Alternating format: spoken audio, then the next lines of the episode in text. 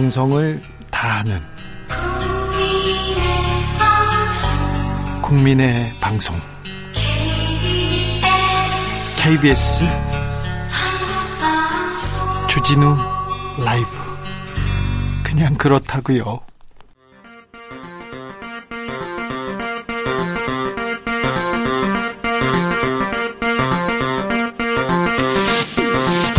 주진우 라이브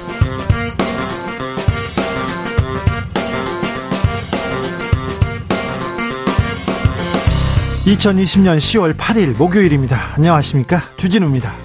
코로나19가 국정감사 풍경도 바꿔놨습니다. 일단 국감장에 참석 인원 대폭 줄었습니다. 보건복지위에서는 비대면 그러니까 영상국감을 진행했습니다. 기획재정위에서는요 홍남기 부총리가 여야 모두에게 집중 포화를 맞았습니다. 기재위 우원식 영, 의원 연결해서 홍남기 부총리 이야기 그리고 최근 논란인 민주유공자 예우 법안에 대해서 팩트 체크해 보겠습니다. 국회 행안위 그리고 법사위가 차벽에 막혔습니다. 한글날이 내일로 다가오면서 대규모 집회가 예고돼 있는데요. 경찰은 내일도 차벽을 설치하기로 했습니다. 그러자 국회에서 광화문 차벽을 놓고 격돌했습니다. 어떻게 봐야 할까요? 이번 집회 기본권일까요? 아니면 코로나 확산이 우려되니 좀 참아야 할까요? 기자들의 수다에서 짚어봅니다.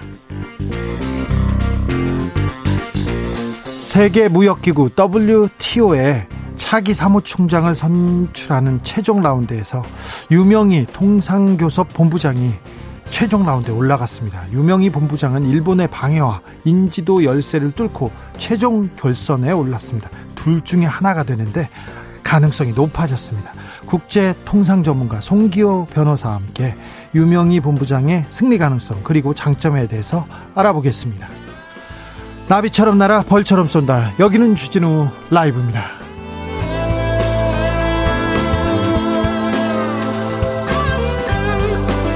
오늘도 자중차에 겸손하고 진정성 있게 여러분과 함께 하겠습니다. 어제 오늘 어, 뜨거웠던 국감 최고 화제의 발언은 강경화 장관의 발언이었는데요. 남편은 제가 말린다고 말려질 사람이 아니고요. 이 한마디에 아, 심각했던 국감장 웃음바다가 됐습니다. 우리 집도 그렇다. 아니다. 우리 옆집도 그렇다. 이렇게 뜻밖의 남편 성토대에 이어졌다고 하는데요. 뜻밖의 성토대 주진우 라이브에서 이어가 보겠습니다. 우리 집에는 못 말리는 가족이 있죠. 우리 삼촌 있죠. 그런 사람 꼭 있습니다. 우리 집에서는 제가 그런 역할을 담당하고 있는데 저는 어, 출장 갈 때 거의 공항 가는 길에 전화합니다. 회사에도 그렇고 집에도 그래서 좀 많이 어, 욕먹기도 했는데요. 못 말리는 가족 이야기 널리 널리 자랑해 주십시오. 그럼 선물 드릴게요. 샵 9730 짧은 문자는 50원 긴 문자는 100원입니다. 콩으로 보내시면 무료입니다. 만 원의 행복 준비해 놓고 기다리겠습니다. 그럼 주진우 라이브 시작하겠습니다.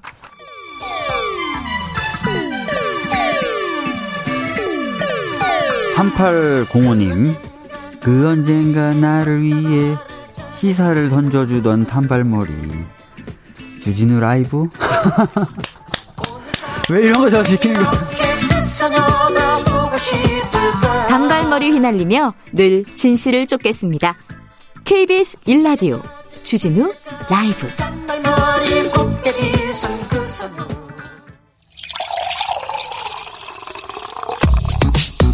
진짜 중요한 뉴스만 쭉 뽑아냈습니다. 주 라이브가 뽑은 오늘의 뉴스 주스. 정상근 기자 함께합니다. 어서 오세요. 안녕하십니까? 어, 내일이 휴일 날입니다. 네. 내일이 빨간 날입니다. 그렇습니다. 그렇게 기다리던 빨간 날입니다. 일부 단체는 또 집회를 한다고 합니다. 이번에도 경찰은 차벽을 치기로 했습니다. 네, 이 김창룡 경찰청장은 오늘 이 한글날 집회에서도 집회 장소를 포함해서 이 광화문 일대에 차벽을 설치하겠다라고 밝혔습니다. 아, 김창룡 청장은 오늘 행정안전위원회 국정감사에 참석을 해서 어, 내일도 이 불법 집회 시도가 계속되고 또 감염병 위험 확산이 엄연히 존재하는 상황에서 시위대와 경찰, 시민의 접촉을 최소화하기 위해서 이 차벽과 폴리스 라인 등 조치를 해야 할 것으로 판단한다라고 말을 했습니다. 이번에도 차벽을 그렇게 꼼꼼하게 세웁니까? 네, 사실 이 경찰 내부에서는 한글날 집회 규모가 그렇게 크지 않을 경우에는 이 개천절 당시 논란을 빚었던 이 차벽 운용 수위를 완화하는 방안도 검토했다라고 하는데 네. 아, 하지만 김창룡 청장은 이 집회 신고라든지 SNS 동향을 보면 이 집회 참가 인원이 개천절 때보다 늘어날 것으로 예상된다라면서 개천절 때보다 더 커져요. 아이고. 네, 그렇습니다. 그래서 우려가 되는 만큼 음, 이런 선제 조치를 취하겠다라고 밝혔습니다. 네. 어, 그러면서 집회 시위의 자유를 보장하되 불법 행위에 대해서는 비례의 원칙에 따라서 엄정 하고 일관성 있게 대응했다라면서 이 법을 어기면 반드시 처벌된다는 인식을 확산시켜 나가고 있다라고 주장했습니다. 네, 코로나 확진자가 다시 두 자릿수로 내려오긴 했습니다. 네, 오늘 영시 기준 코로나19 신규 확진자는 모두 69명입니다. 어, 국내 발생이 60명이고요. 경기도가 22명, 서울이 19명입니다. 걱정하던 추석 추석 연휴 집단 감염은 없습니다. 아, 네. 하지만 뭐 산발적으로 있습니다. 이 대전에서는 7명이 확진이 나왔는데 네. 모두 친인척입니다. 네. 아, 추석 연휴에 벌초를 하다가 감염된 것으로 추정이 되는데 아, 이들은 추석인 지난 1일 이 차량 두 대에 나눠 타고 이동해서 어, 경북 예천에서 벌초를 한 뒤에 어, 함께 밥을 먹었다라고 합니다. 그리고 또 출근했을 텐데요. 네, 연휴가 끝나니까 이제 출근을 했겠죠. 근데 네. 이 가족들 중에서는 어린이집 교사도 있고요. 또 한국전자통신연구원에서 근무 중인 사람도 있었습니다. 중3 손녀도 있었는데 이 접촉자를 포함하면 300여 명이나 된다라고 합니다. 두 자릿수지만 진짜 긴장을 긴장을 늦출 수가 없습니다. 저는 네. 부산에서 부산에서 나오는 이단 확진 판정 이게 걱정입니다. 네, 지금 부산시 보건당국은 오늘 한 집에 모여서 주사를 맞은 3명이 확진 판정을 받았다라고 밝혔습니다. 네. 어, 주사를 놔준 사람은 간호사인데 이 간호사가 그런데 이 지난 3일에 사망을 했습니다. 간호사가 사망했어요. 네. 확진자 3명 그리고 숨진 간호사 모두 고령인 것으로 전해지긴 했습니다. 네, 간호사가 왜 죽었는지는 잘 몰라요. 화장까지 했다면서요. 네, 그렇기 때문에 이 사후 조사를 할 수가 없는 상황입니다. 그래서 네. 좀이 숨진 간호사와 이 확진자 3명이 어느 정도 역학적으로 연관이 있을 것으로 추정이 됩니다만 네. 아, 더 자세한 조사는 할 수가 없는 그런 상황입니다. 어, 숨진 간호사는 병원 소속은 아니었고요. 이 전화 연락을 받고 집을 방문해서 영양수액 주사를 놔주, 어, 놔주는 활동을 해왔던 것으로 알려졌습니다. 그런 분들이 있어요. 네네. 강남에도 이, 그 어떤 김 여사님이 있는데 굉장히 그 주사를 잘 논다고 했, 습니다 그래가지고 그 사람을 그분을 불러다가 계속 맞고 이렇게 그런 사람들이 있는데요. 어, 최서원 씨 국정농단 사, 사태 때도 네. 누가 어떤 주사를 잘 논다더라 해서 어떤 분이 나오기도 했었어요. 그런데 이거 굉장히 지금 어, 위험한 것 같아요. 주사를 놔주면 밀접 접촉 아닙니까? 그렇습니다. 뭐 가까이 있다 보니까 게다가 네. 또집 안에서 맞다 보니까 이 세 분이 한꺼번에 감염이 된 것으로 보입니다. 당분간은 이거 좀 불법적 소지가 있고요. 이거 의료 사고 나면 절대 어디에서 어디에서 보상받을 길도 없습니다. 그러니까 당분간은 코로나 시대에는 조금 멈춰 주십시오. 좀 조심하셔야 됩니다. 지난번에 거짓말한 학원 강사 있었지 않습니까? 네네. 그분 재판이 있었습니다. 그 거짓말로 많은 사람들이 그 줄 감염됐었고요. 네, 결국 실형을 선고받았습니다. 예. 아, 20대 학원 강사였는데 1심에서 징역 6개월을 선고받았습니다. 징역 6개월입니다. 이 감염병 예방 및 관리에 관한 법률 위반인데요. 예. 재판부는 그 20대 비교적 어린 나이로 개인적 사정이 외부에 알려질 것이 두려워서 이 순간적으로 허위 진술을 하는 잘못된 판단을 한 것으로 보이고 또 형사 처벌을 받은 적도 없는 초범이다라면서도 네. 아, 다만 세 번에 걸친 역학 조사에서 직업 및 이동 동선에 대해서 어, 무려 20차례 이상의 거짓말을 하고 또 어, 진실을 은폐했다라고 밝혔습니다. 거짓말이 거짓말을 계속 나왔어요. 그래서 20번 이상 거짓말을 했다고 합니다. 네, 이게 바로잡을 기회가 있었는데 바로잡지 않았다라는 것이죠. 네. 이 재판부는 이 피고인의 허위 진술로 인해서 어, 제때 자가격리 조치가 이루어지지 못했고 어, 이로 인해서 약 60여 명이 넘는 사람들이 코로나19 확진 판정을 받았다라면서 이렇게 많았어요. 네, 7차 감염까지 이어졌으니까요. 네. 이 수사기관에서 일부 범행을 부인하는 등 범행 후 정황도 옳다고 보기 어려운 점 등을 고려해서 네. 형을 확정했다라고 판시했습니다. 아, 이 학원 강사는 네, 20대인데요. 이 최후 진술을 통해서 이 직업을 잃을까봐 두려워 허위 진술을 하게 됐다라면서 이 선처해 준다면 평생 속죄하는 마음으로 살겠다라고 호소하기도 했습니다. 코로나 거짓말 징역 6개월 받았습니다. 그러니까 어, 걸릴 수 있어요. 누가 걸려도 이상하지 않습니다. 근데 네네. 걸렸을 때는 그 자기 그 감염 경로 얘기를 정확하게 해서 다른 피해자 불필요한 감염은 막아야죠. 그 명심하셔야 됩니다. 거짓말이 거짓말을 낳고 결국 감옥까지 가게 됐습니다. 네. 트럼프 대통령이 자신의 코로나 감염이 신의 축복이었다 이런 얘기까지 했습니다. 네, 이 백악관에 지금 확진자가 쏟아지고 있는 상황인데요. 네, 가장 위험한 곳이 지금 백악관입니다. 네, 이 도널드 트럼프 미국 대통령이 현지 시간으로 7일 이 자신이 처방받은 실험용 약물을 거론하면서 아, 믿을 수 없는 수준의 효과를 봤다라며 아, 미국 국민이 무료로 약을 얻게 될 것이다라고 말을 했습니다. 아, 그러면서 모두가 여러분의 대통령과 같은 치료를 받기를 원한다라고도 했는데 전날 그 언론에서 네. 대통령 같은 치료를 받으면 1억 든다 이런 얘기가 있어서 이, 이 면피용 발언인 것 같습니다. 네. 어, 그런데 또 이 과정에서 이 자신이 처방받은 실험용 약물의 효과를 알게 됐으니까 아, 자신이 감염된 것이 신의 축복이었다라는 식의 발언까지 한 겁니다. 그건 너무하는 것 같은데요. 네. 이 트럼프 대통령이 말하는 실험용 약물이 그 리제네론, 리제네론이라는 회사의 치료제인데 아, 그 약물의 처방을 심지어 본인이 제안했다라는 얘기까지 했습니다. 네.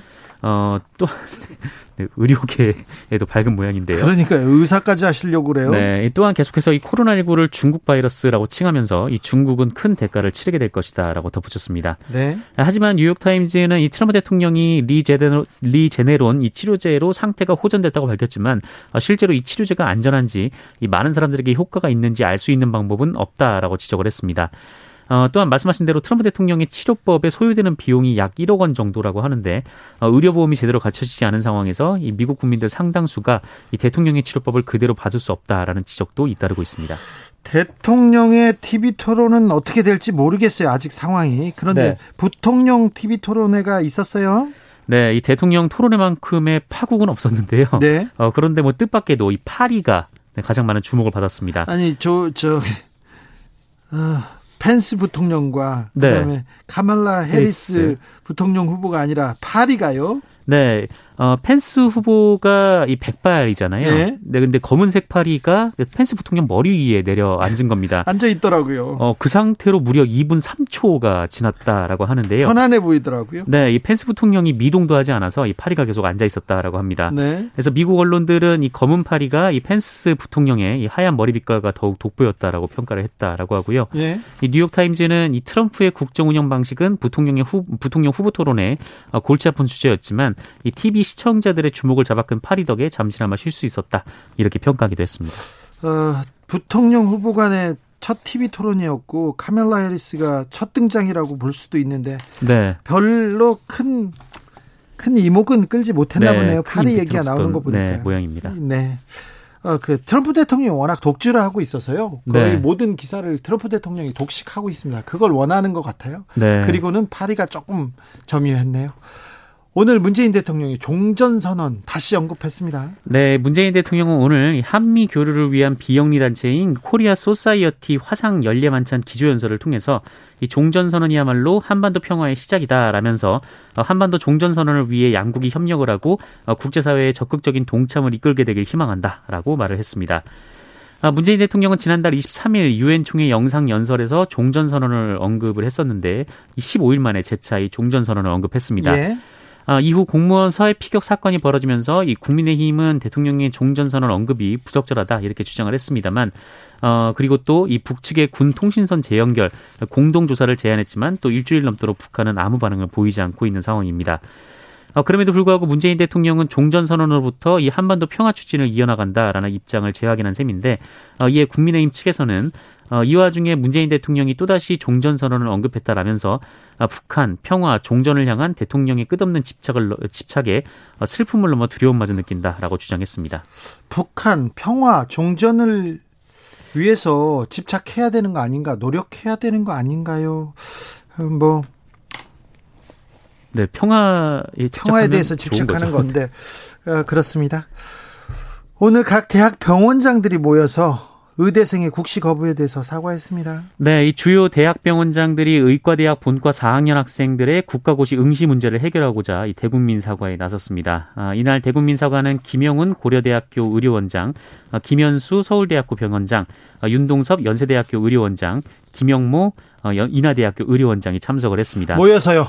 아, 이들은 코로나19로 매우 힘든 시기에 의대생들의 국가고시 문제로 국민들께 심려를 끼쳐 송구하다라고 말을 했고요. 어, 그럼에도 불구하고 신규 의사가 배출되지 못할 경우 심각한 의료 공백이 우려된다. 질책은 선배들에게 해달라라고 당부했습니다. 아, 그리고 6년 이상 학업에 전념하고 잘 준비한 의대생들이 미래의 의사로 태어나서 국민 곁을 지킬 수 있도록 국가고시 기회를 허락해 주시기를 간절히 바란다 라면서 아, 국시가 정상화되면 이번 의대생들은 이전과 다른 국민들을 위한 진정한 의사로 태어날 것을 믿는다 라고 말을 했습니다. 어, 그리고 음. 발표 직후 전현희 권익위원장과 간담회를 하기도 했는데 어, 전현희 위원장은 어, 이 문제는 국민 공감과 동의가 선행돼야 한다라는 입장을 밝혔습니다. 여론은 그다지 좋지 않습니다. 아직도. 네, 그 의대생들이 아직 뭐 사과를 하지 않았고요. 또 입장을 발표는 했는데 그냥 우리가 시험을 보겠다 이 정도만 의시 표현을 해서 오히려 반응이 좋지 않은 상황입니다. 아, 정부 역시 의대생들의 국시 응시 기회를 주기 위해서는 국민들의 공감대 형성이 필요하다라고 밝혀왔는데 아직까지는 추가 시험 불가라는 입장을 고수하고 있습니다. 유명희 산업통산자원부 통상교섭본부장이 WTO 사무총장 선거에서 결선에 올라갔습니다. 두 명 중 하나인데요. 아유, 유명희 본부장이 유력해졌습니다. 네, 오늘 이 세계무역기구에서 오후 7시에 이 스위스 제네바에서 이 비공식 대사구 회의를 열고 그 유명희 본부장 등의 이 결선 진출을 공식 발표할 예정입니다. 네, 2라운드 통과가 가장 어렵다고 했어요. 유명희 본부장이 조금 유명세, 그러니까 그 아, 이름값을 알리는데 시간이 부족하다 이런 얘기가 있었거든요. 네, 상대적으로 유명하지 않은 유명희 본부장이었는데 예. 이 나이지리아의 콘조 이열라 전 장관, 이 케냐의 아미나 모하메드 전 WTO 총회 의장 등등이 모두 장관급인데다가 예. 국제적 활동으로 명성이 높습니다. 국제적으로 이름 있는 사람들이었어요. 네, 반면 이제 유명희 본부장은 차관급이었는데 네. 하지만 유명희 본부장은 이 콘조 이열라 전 장관과 함께 이 최종 2인에 뽑히는 데 성공을 했습니다. 네. 이 유럽연합의 지지가 있었다라는 분석이 나왔는데 그리고 강력한 후보가 떨어졌어요 지금. 아, 네 그렇습니다. 어, 그 원래 이제 가장 유력, 유력했던 이 케냐의 네. 아미나 모하메드 전 WTO 총회 의장이 떨어졌습니다. 그렇습니다. 어, 이를 위해 우리 정부가 외교전을 펼쳤다라는데요. 이 예. 문재인 대통령은 지난달 28일 이 푸틴 러시아 대통령 어, 그리고 지난 1일 앙겔라 메르켈 독일 총리, 지난 5일 이 보우소나르 브라질 대통령 등과 이 추석 연휴 이 밤낮을 가리지 않고 전화 통화를 했다라고 합니다. 자, 이 문제는 훅 인터뷰에서 송기호 변호사와 함께 더 자세히 나눠 보겠습니다. 네. 얘기를 네. 민주평화통일 자문회의가 국회에 보낸 자료에 음란물이 포함되어 있어요. 음란물이 이게 무슨 내용입니까? 네, 황당한 일이 벌어졌는데 네. 이 김영주 더불어민주당 의원이 그 오늘 국정감사 준비를 위해서 민주평화통일자문회의로부터 받은 자료에 아, 불법 음란물이 대거 포함됐다라고 밝혔습니다. 어, 김영주 의원은 올해 온 국민이 디지털 성범죄로 인해 공분한 상황에서 지난 1월부터 민주평통으로부터 받은 자료 중에 음란물이 13건이나 있었다라고 합니다. 이게 무슨 말인가요? 이게 왜 그렇죠? 뭐 실수로 잘못 넣었나요? 아니면 일부러 넣은 건 일부러 넣지는 않았겠죠? 일부러 넣지는 않았죠. 이 실무진이 개인 PC에 이런 음란물을 저장한 것으로 보이고 이게 어떻게 압축이 돼서 넘어가는 중에 이렇게 예. 음란물까지 포함된 것으로 보이는데 네. 어, 심지어 이 불법 촬영 동영상을 의미하는 몰 몰카라고 언급된 영상도 있었다라고 합니다. 예. 아, 김영주 의원은 이 민주평통이 공직기관으로서 얼마나 기강이 해이한지 볼 수 있는 대목이다라면서 아, 특히 엠번방 사건 등으로 지난 5월부터 불법 음란물을 소지하는 것만으로도 처벌받을 수 있도록 강화된 상황에서 이 공무원이 근무지에서 일을 본다는 것은 있어서는 안 된다라고 지적했습니다. 그렇죠. 민주평통에서 뭐라고 합니까? 송구스럽게 짝이 없다라는 말이 나왔습니다. 그래서 철저하게 보안 조치를 취해서 앞으로 보완하도록 하겠다라고 밝혔습니다. 보안 조치를 취할 일이 아니죠. 네, 이거... 김영주 의원은 뭐 해당 공무원의 징계도 요청을 했고요. 어, 평통 사무총장은 뭐 그러겠다라고 답을 했습니다. 주스 정상근 기자 함께했습니다. 감사합니다. 고맙습니다. 권소영님이 문재인 대통령이 북한 평화 종전에 집착한다면 국민의힘은 어떤 일에 집착하나요? 이렇게 물었습니다. 그러게요. 8113님은 한글날 또 집회라니요. 제발 국경일의 의미를 훼손하지 맙시다. 세종대왕님께서 계신 광화문에 그것도 한글날에 경찰 차벽을 세우게 만드는 사람들은 양심이 있는 건가요? 않아요. 참 슬픈 현실입니다. 이런 얘기도 하셨습니다. 혹시 그 집회해야 된다. 난 집회 꼭 열어야 된다. 이렇게 어, 생각하시는 분도 문자 주십시오. 저희가 소개하겠습니다. 저희는 다 모든 의견에 대해서 열린 열린 마음으로 듣고 잘 전하겠습니다. 못 말리는 가족들 많습니다. 9193님 막걸리에 밥 말아 드시는 우리 할아버지 막걸리 사랑은 못 말려요. 아이고 막걸리에 밥이요? 이게 어울릴 듯 어, 어렵네요. 이 우유에 밥 말아 먹는 사람은 봤는데 그것도 너무 힘들던데 이진주님은 저희 아빠는요 밖에서 엄청 통 크고 돈 잘 쓰는 분으로 통하는데요 집에서는 유독 전기 아끼셔서 화장실 갈 때 불안 켜고 들어갔어요 불도 안 켜고요 와 엄마도 익숙해져서 그런지 맨날 어두운 데서 요리하시고요 한석봉 어머니보다 떡 잘 써실 거요 네. 대단해. 그래도 이건 귀여운 거, 귀여운 거고 또 이렇게 절약하는 않습니까? 이공이님은 아, 주라이브 늘 재밌게 잘 듣고 있어요. 자식 이기는 부모 없다지요. 42세인 작은 아들이 결혼을 하지 않겠다고 합니다. 결국 본인 의사에 맡기기로 했어요. 좋은 방법이 없을까요? 주라이브에서 알려주세요. 아니 결혼 안 하겠다는데 뭘 걱정하세요? 하지 말라고 하세요. 하지 말라고 하지 말라고 하면 할 한다고 할 수도 있어요. 이런 그 이런 사람들 특징이 그렇습니다. 그리고 결혼 아, 네. 특징이 그렇다고요. 결혼 얘기 요새는 결혼 안 하고 잘 사는 사람들도 많습니다. 행복하게 혼자서도 잘 사는 사람들이 있으니까 너무 걱정하지 마세요. 그리고 42세 어, 그렇게 많은 나이 아닙니다. 지금은 그렇습니다. 그러니까 너무 걱정하지 마세요. 교통정보센터 다녀오겠습니다. 임초희 씨. 주진우 라이브.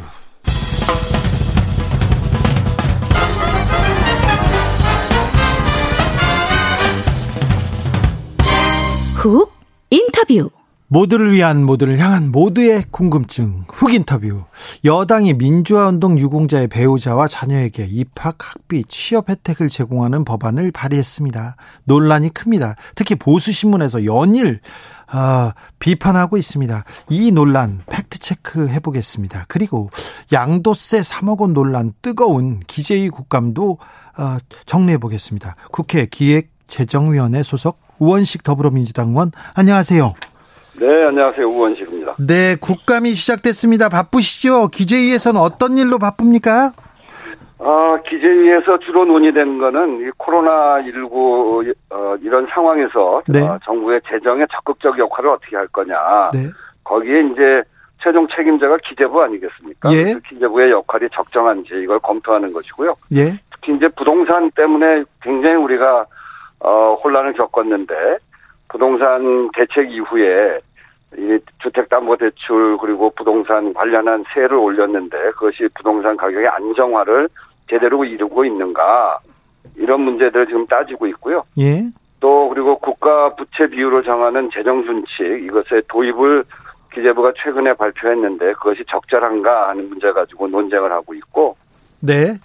또 주식을 어 3억 갖고 있는, 그러니까 개별 종목을 3억을 갖고 있는 그 가게에 대해서 대주주 규정을 적용하는 것이 맞느냐, 그래서 양도세를 부과하는 것이 맞느냐 하는 문제도 어, 커다랗게 문제가 돼서 공방도 하고 대책도 세우고 그러고 있습니다. 주제가 굉장히 많습니다. 그러네요. 코로나 시대 재정 그러니까 우리 경제를 위해서 어떻게 정책적으로 대비할지 어, 의원님 굉장히 고생 많으시네요. 네, 일도 네, 더 많이 해주셔야 되겠습니다.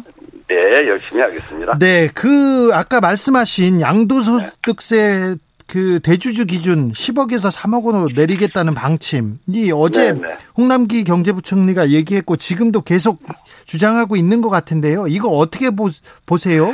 네, 저도 어제 이 문제를 아주 세게 얘기를 했죠. 이게 이제 두 가지인데요. 예.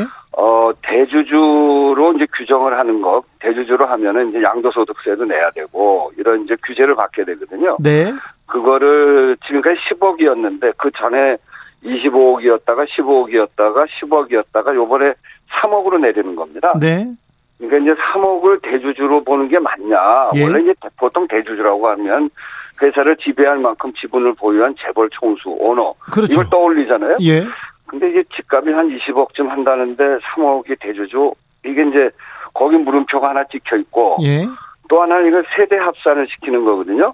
네. 그러니까 할아버지부터 손주까지 갖고 있는 거를 다 통 합쳐서 3억이 되면 이런 건데 이 세대 합산도 재벌 총수 일가의 어떤 편법적인 증여나 차명 부여 등을 해서 세금을 내지 않고 저 기업을 지배하는 이런 폐단을 막기 위한 수단인데 이거를 그 3억 갖고 있는 그 개인 가게에다가 적용하는 게 맞느냐 이게 이제 쟁점이죠. 예. 그래서 제가 어제 이 두 가지에 대해서 어 요즘 이제 이 주식을 하는 그 개미 투자자들 동학개미들. 동학개미라고 네. 하는데 예. 그 사람들이 반발이 심한데 내가 보기에도 적절치 않다. 예. 이렇게 얘기를 했고요.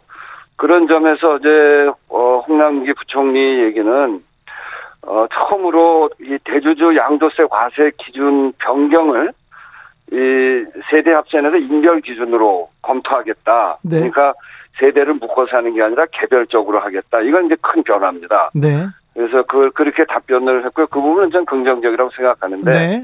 아직 남아 있는 거는 3억 어, 과세 기준이 너무 과한 거 아니냐. 그렇죠. 대주주 기준 3억. 네. 예. 예, 그 앞에서 얘기, 얘기 한 대주주라고 하는 건 보통 사람들이 그렇게 생각 안 하는데 예. 그래서 이제 그러면서 저는 이제 이런 생각이에요. 그 3억 규정을 피하라고 이 저 개미 주식을 갖 개미들이 이 주, 주식을 싼 값에 넘기면 현금이 풍부한 외국인 투자가나 기관 투자자가 이걸 다 가져가게 되지 않겠어요? 예. 그럼 거기에 이득이 생기는 거고 또 주식에서 빠지는 자금이 그 부동산에서 여러 규제가 생기니까 주식으로 와서 주식 시장이 이제 적극적으로 이렇게 활성화되고 있는데 여기서 빠지면 그 돈이 다시 부동산으로 가는 거 아니냐.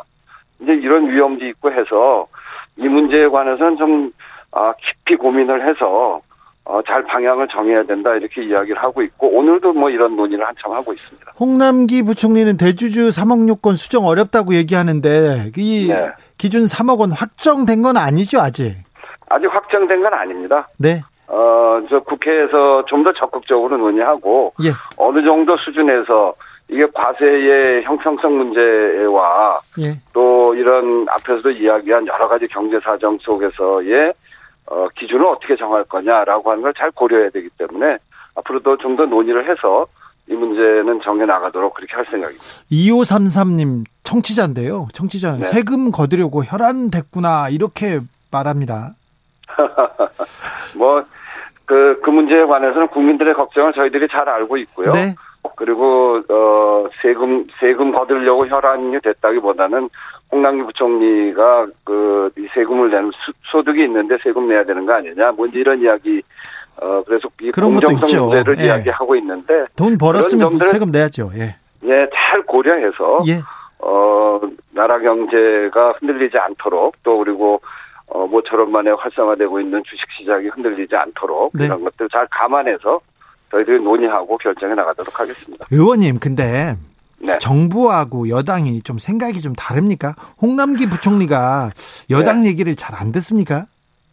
아니 그 정부와 여당은 다를 때도 있고 같을 때도 있습니다. 예. 왜냐하면 여당은 정부는 이제 정부에서 여러 가지 정책을 정하는 거고 예. 여당은 국민들하고 다 있는 곳 아닙니까? 예. 그래서 국민들의 여론이 모이는 곳이 여당이기도 하고 국민들의 여론에 민감해하는 것도 여당입니다. 그렇죠. 예. 저희 정부와 국민 사이에 여당이 있는 거죠. 아, 거- 그렇죠. 거기서 역할을 하는 거고 네. 따라서 이견이 생기면 국민 여론을 잘 받아서 정부를 설득하기도 하고 하는 것이 여당의 역할이기 때문에 아, 네. 이견이 있을 수도 있고 또 그 생겨진 이견은 국민들의 관점에서 민심 민심을 잘 살펴가면서 조정해 가는 것 그것이 여당의 역할입니다. 그러네요. 이견이 또 건강할 수도 있겠네요. 아 그렇죠. 네. 그렇죠. 자, 이제 좀 곤란한 질문으로 가보겠습니다. 네. 자, 의원님 준비하십시오. 의원님이 네, 지난달에 지 네. 대표 발의한 민주유공자 예우에 관한 대한 그 법률안 있지 않습니까? 이 내용이 네. 뭡니까? 근데 왜 그렇게 보수 언론이 반대하고 있습니까? 글쎄 이제 저 이 법은 뭐냐면 소위 군부 독재 그리고 과거 권위주의 통치 시대 그러니까 7, 80년대를 되게 얘기를 하죠. 뭐 예. 그 전부터이긴 합니다만.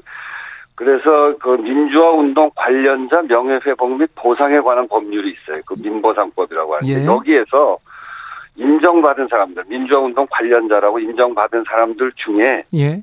사망하거나 행방불명되거나 상이자 그래서 그 정도가 심해서 장애 판정을 받은 사람, 크게 다친 사람을 이야기하는 겁니다. 네.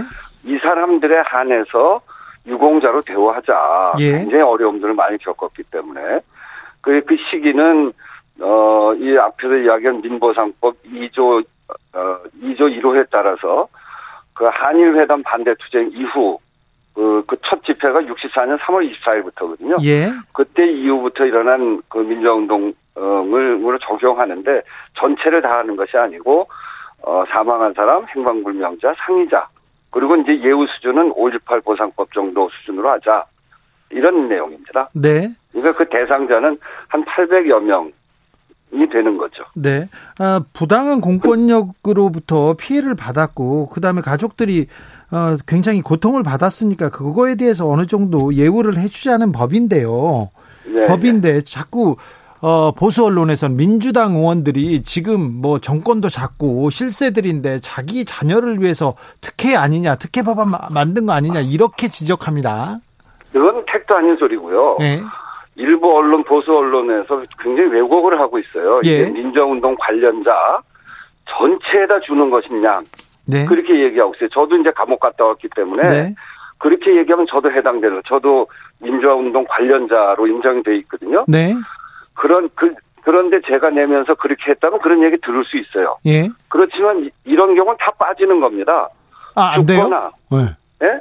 아, 그러니까 의원님도 안 되고 저희는 다 안 되는 거예요. 그리고 우리 당의 국회의원들 중에 아무도 해당되는 사람이 없고요. 민주당 의원들 중에 해당되는 사람이 하나도 없어요? 민주화 운동으로 하나도 없어요. 감옥 간 사람들은 많이 있잖아요. 감옥 간 사람들은 많은데 해당될 이게 사망자, 행방불명자, 장애 정도가 심해서 장애 판정을 받은 사람으로 한정했거든요. 네. 이게 800여 명 되는데 네. 우리 민주당 국회의원들이나 이런 사람들 한 명도 없습니다. 예. 그런데 그것이 마치 다 셀프인 것처럼 셀프 보상법을 만드는 것처럼 네. 그렇게 얘기하는 거는 굉장히 굉장한 왜곡이죠. 네. 사실은 어 국민의힘에서 김희곤 의원이라는 분이 예. 그 부마 항쟁과 관련한 유공자법을 만들었어요. 예. 그건 보수 언론이 아무도 얘기를 안 해요. 근데 그 전 민주화 이 그 김희곤 의원이 낸 부마 항쟁 그 유공자법 전 그 내용 좋다고 생각. 전 저는 이제 그 만약 표결하면 찬성할 텐데 네.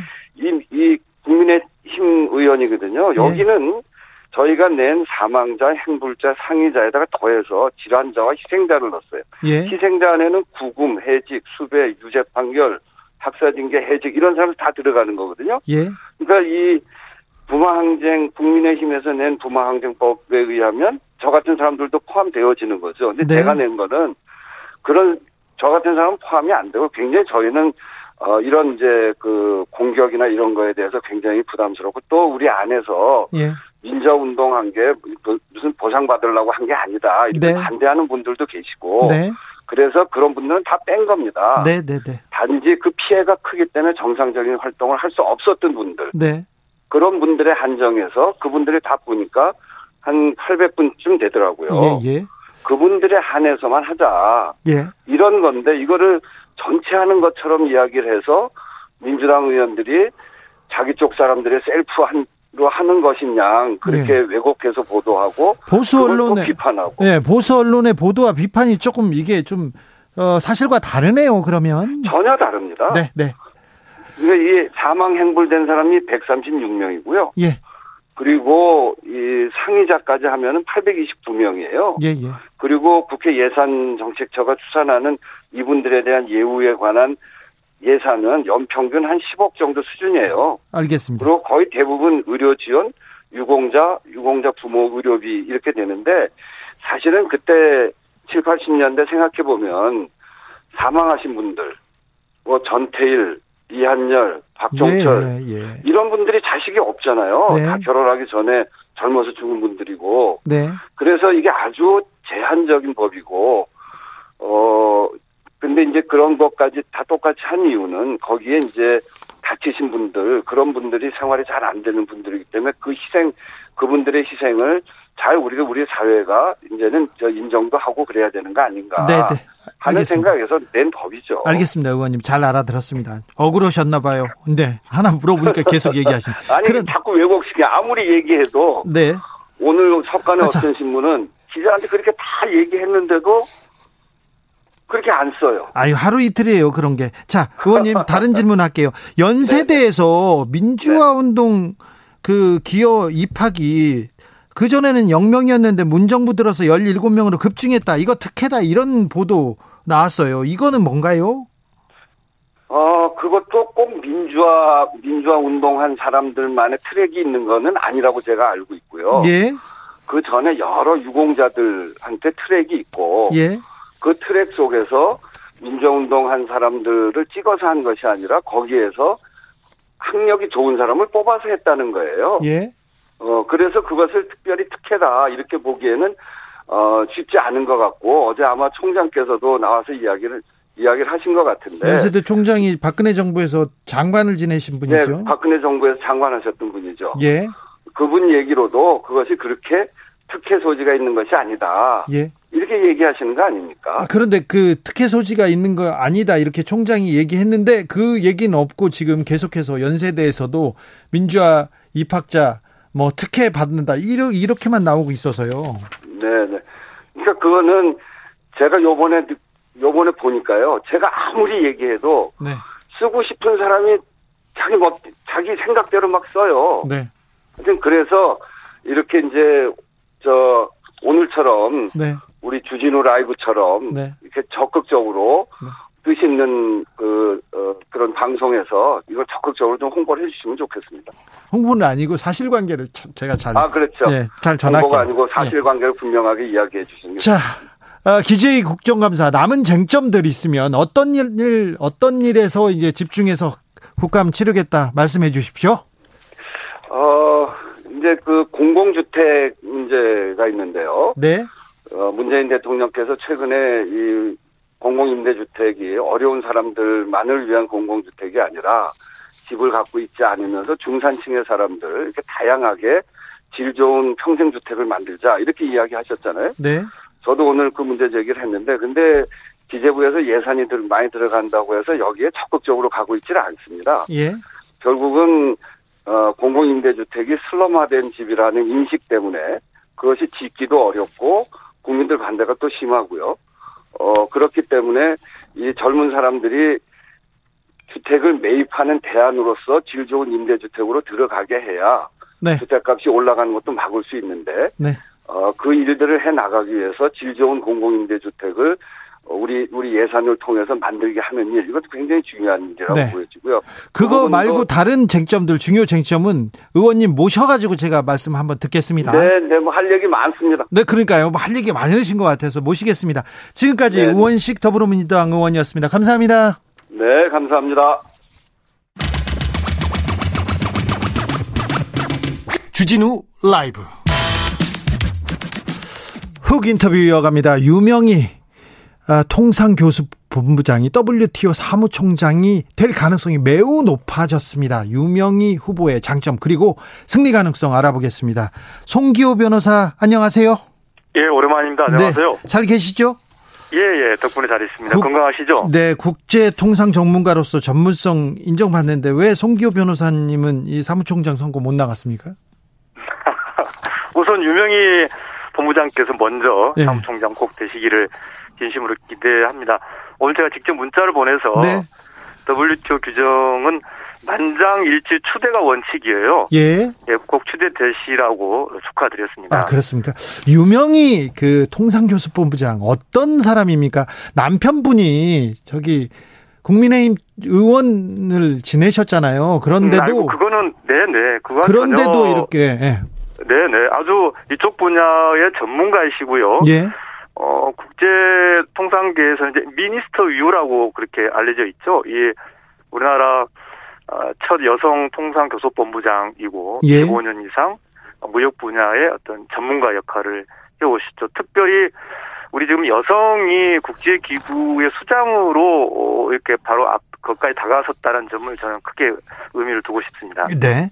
어, 자, 유명희 후보의 장점 그리고 승리 가능성은 얼마나 됩니까? 어, 여러 변수가 있는데요. 첫 번째는 이제 어 11월 3일 미국 대통령 선거가 상당한 변수입니다. 아, 그래요. 네, 이게 어 WTO 규정에 의해서 11월 6일까지 이 최종 라운드가 이제 진행되는데 네. 어, 그 전에 이제 3일 날 미국 대통령 선거가 있어요. 예. 어, 그래서 미국 대통령 선거에서 가령 바이든이 당선이 된다면 네. 그래서 미국이 다자주에 복귀한다는 그런 어떤 어, 신뢰를 준다면 저는 어, 유 장관의 당선 가능성은 대단히 높다라고 봅니다. 어, 더 높아지고요. 네, 유 장관의 장점은 아까도 말씀드렸습니다만 무역 어, 이 통상 교섭에서의 오랜 동안 그런 전문적인 역할을 해왔고요. 예. 어, 지금 어, 상대 측이 나이지리아의 어, 응고지 오콘즈 이웰라 후보는 비록 아프리카를 배경으로 하는 어떤 굉장히 국제적인 네. 아, 국제 금융, 국제 통상 또 국제 어, 인도주의적 활동에서 대단히 아프리카를 대표하는 여성이긴 하지만 네.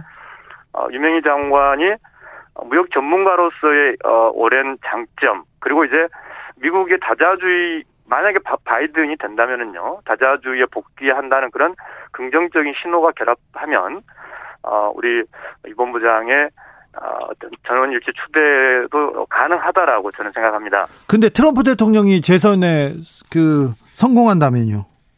어, 그때는 이제 다자주의의 위기의 어떤 심각성이 더 이 164개 회원국들에게 더 가까이 더 직접적으로 느껴질 거고요. 그랬을 경우에 그러면은 어, 미중의 그런 어, 충돌 그리고 어, 다자주의가 어, 어, 위축되거나 위기에 빠지면은 그것을 어, 거기에 어떤 최소한의 어떤 교두보 완충지대가 필요한데 그걸 위해서는 이제 42개국의 아프리카 나라 그다음에 EU, 중국 어, 이런 최소한의 그런 연대가 필요하다는 그런 공감이 있을 수 있기 때문에 어, 그런 부분은 좀 우리가 네. 좀 어, 주의해야 될 부분이죠.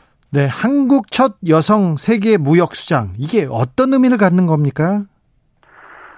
어, 2019년 기준으로 어, 상품 기- 상품 교역에서 우리나라가 세계 9위 교역량인데 예. 저는 단순히 이게 어떤 경제적인 그런 차원에서만이 아니라 어, 우리나라 이 여성 지도자가 국제적으로 어, 국제 어떤 규정들을 만들어 나가고 국제 중, 중요한 질서 어, 어떤 경제 질서에서 주, 중심적인 역할을 한다.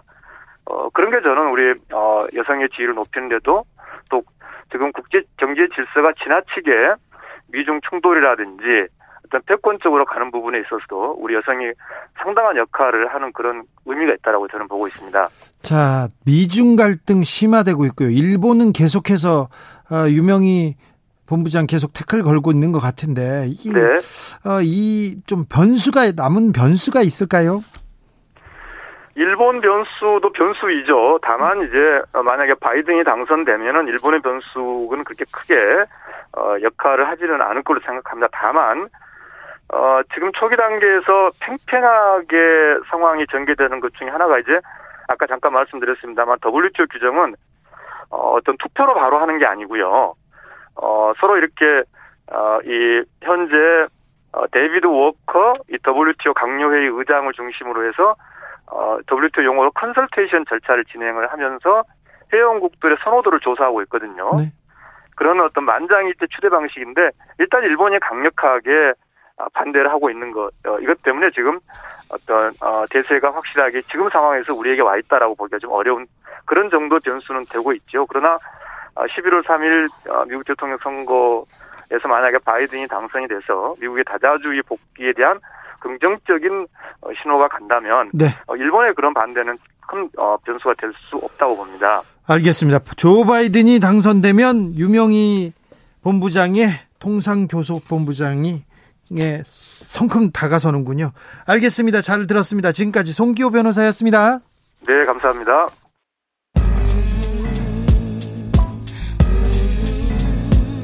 나비처럼 날아 벌처럼 쏜다. 주진우 라이브.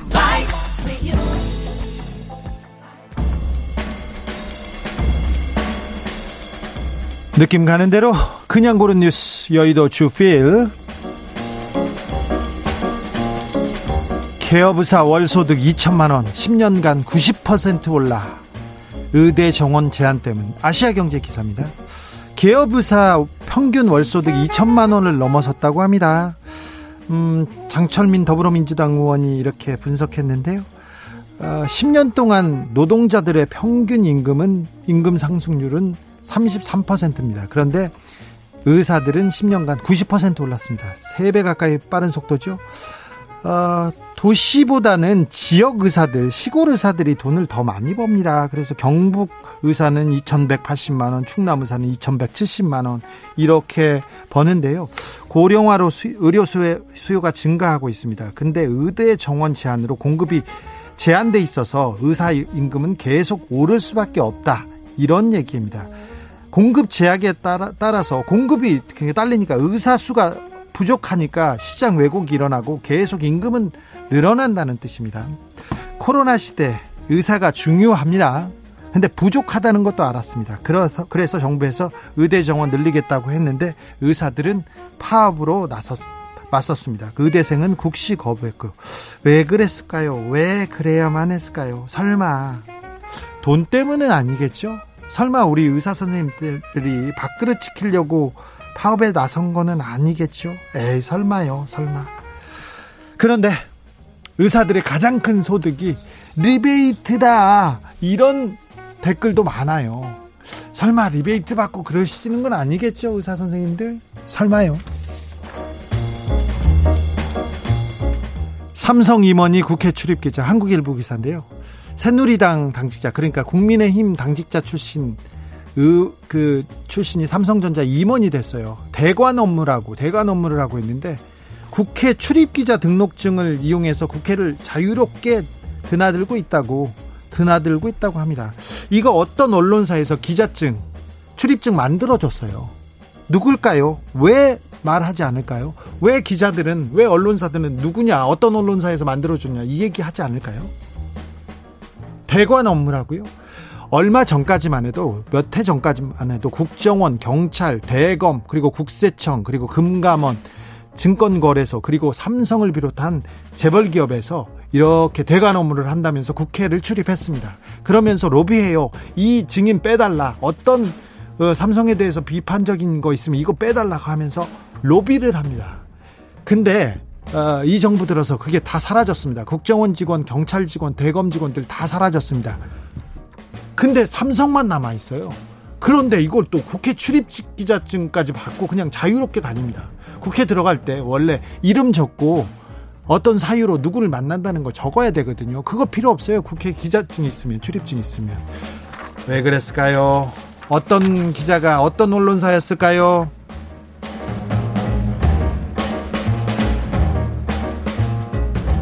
갯바위 시멘트에 부어놓고 색칠해서 바위처럼 할게요. MBC 기사인데요. 자연경관이 빼어난 여수 돌산 갯바위를 일부러 어, 일부를 시멘트로 덮었, 덮었습니다. 그리고는 시멘트가 실제 갯바위인 것처럼 보이려고 페인트를 칠했대요. 왜 그랬냐고요? 태풍 때문에 파손되자 원상 복구하겠다고 이렇게 했답니다. 아니 돌산인가요? 이러면 시멘트산이죠. 갯바위가 아니고 갯 시멘트죠. 왜 그랬을까요? 왜 이런 이런 일이 있었을까요? 근데 여수시에서는 여수시 설명이 더 황당해요. 업무 업체가 사전 복구하겠다고 이렇게 시멘트 이거 허가를 이렇게 내준 거예요. 그러니까 산지 해변을에다가 업체 그리고 업소를 허가를 해주고 해주고 여기서 자연경관 훼손하고 있지 않습니까? 그런데 지금 이걸 복구하는 것도 이렇게 주먹구구식입니다. 자연 관광 여수 자연 환경이 심하게 병들고 있습니다. 시 당국에서 방관하고 사업자의 이속만 챙겨주는 통해 이거 건축허가 어떻게 났을까요? 그리고 펜션 업주와 담당 공무원 어떻게 짝짝꿍하고 있을까요? 이거 좀 밝혀주세요. 돌산이 아니고 시멘트산이에요. 갯바위 아니고 개시멘트고요. 이거 좀 문제 있는 것 같습니다.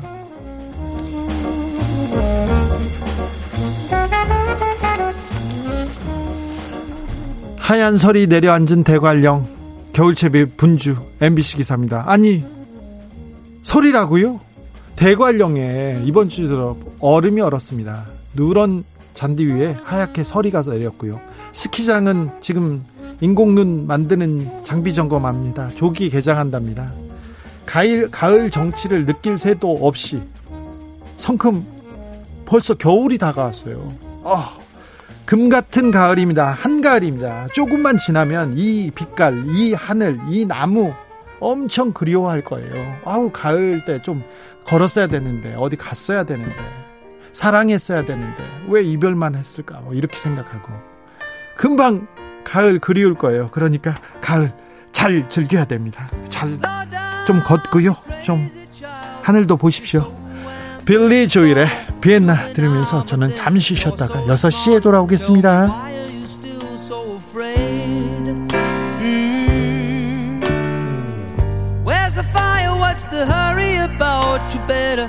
cool it off before you burn it out. You got so much to do and only so many hours in a day. Hey, hey. That you can get what you want or you can just get old, you're gonna kick off before you even get halfway through. Ooh, when will you realize Vienna waits for you?